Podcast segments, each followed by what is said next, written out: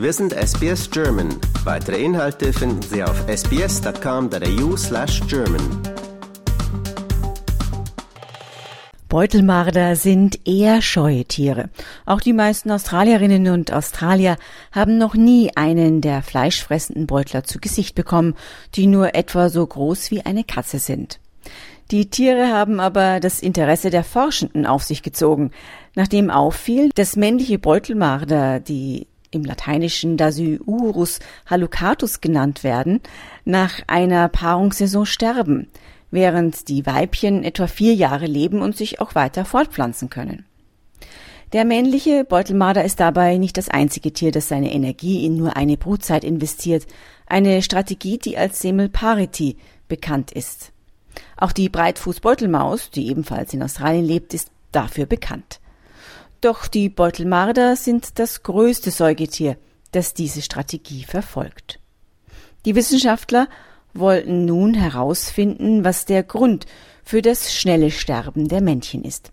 Im Rahmen ihrer Forschungen mit Exemplaren im Norden Australiens stellten sie fest, dass die Männchen zugunsten von mehr Sex auf Schlaf verzichteten.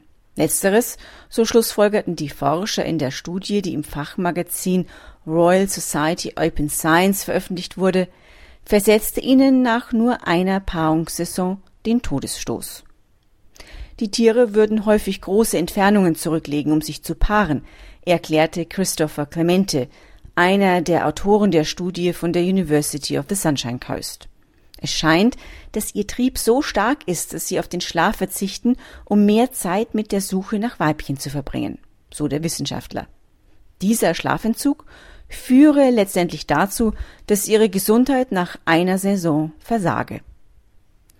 Die Gefahren von Schlafmangel sind bei Nagetieren gut dokumentiert, und viele der mit Schlafentzug verbundenen Merkmale sehen wir bei männlichen Beutelmadern, aber nicht bei Weibchen, erklärte der Forscher. So verlieren die männlichen Beutelmarder an Gewicht, werden aggressiv und scheinen rücksichtslos zu sein, wenn es um ihr Überleben geht. Um das Beste aus ihrer einen Paarungszeit herauszuholen, lassen sich die männlichen Tiere anscheinend auch äußerlich gehen. Denn je weiter die Paarungszeit voranschreitet, umso mehr verschlechtert sich ihr Zustand. Beispielsweise haben sie gegen Ende deutlich mehr Parasiten, Höchstwahrscheinlich, weil sie weniger Zeit für die eigene Körperpflege aufwenden. Insgesamt ergab die Studie, dass männliche Beutelmarder nur etwa acht Prozent der Zeit ruhen, während Weibchen dreimal so lange, nämlich 24 Prozent der Zeit, ruhen. Außerdem verausgaben sich die Männchen auch anderweitig. Laut des Hauptautors der Studie, Joshua Gashk von der University of the Sunshine Coast, legten zwei Männchen, die die Wissenschaftler Moi Moi und Kayles nannten, beispielsweise in nur einer Nacht 10,4 bzw. 9,4 Kilometer zurück. Auf den Menschen übertragen wären dies stattliche 35 bis 40 Kilometer.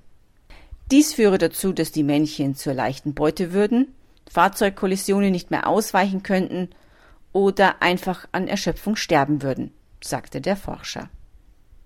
Dass extremes Verhalten sogar das Überleben einer Art gefährden kann, meldeten andere Wissenschaftler bereits 2015. Damals fanden Forscher, dass einige Arten der bereits erwähnten Breitfußbeutelmaus teilweise 14 Stunden Sex am Stück haben. Dieser wilde Sexmarathon bekommt auch im Fall der Breitfußbeutelmaus, den Mäusemännchen, alles andere als gut. Er löst einen Anstieg im Testosteronlevel und einen Überschuss des Stresshormons Cortisol aus. Dies vergiftet das Männchen letztendlich und zerstört sein Immunsystem. Am Ende wird der Sex für die Männchen damit zum tödlichen Vergnügen.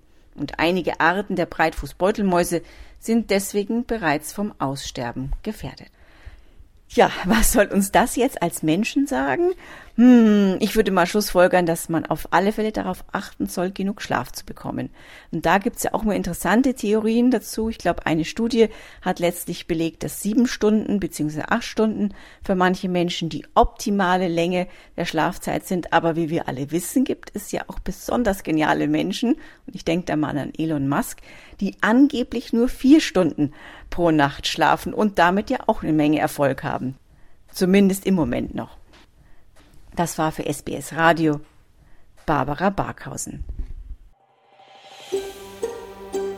Lust auf weitere Interviews und Geschichten? Uns gibt's auf allen großen Podcast-Plattformen wie Apple, Google und Spotify.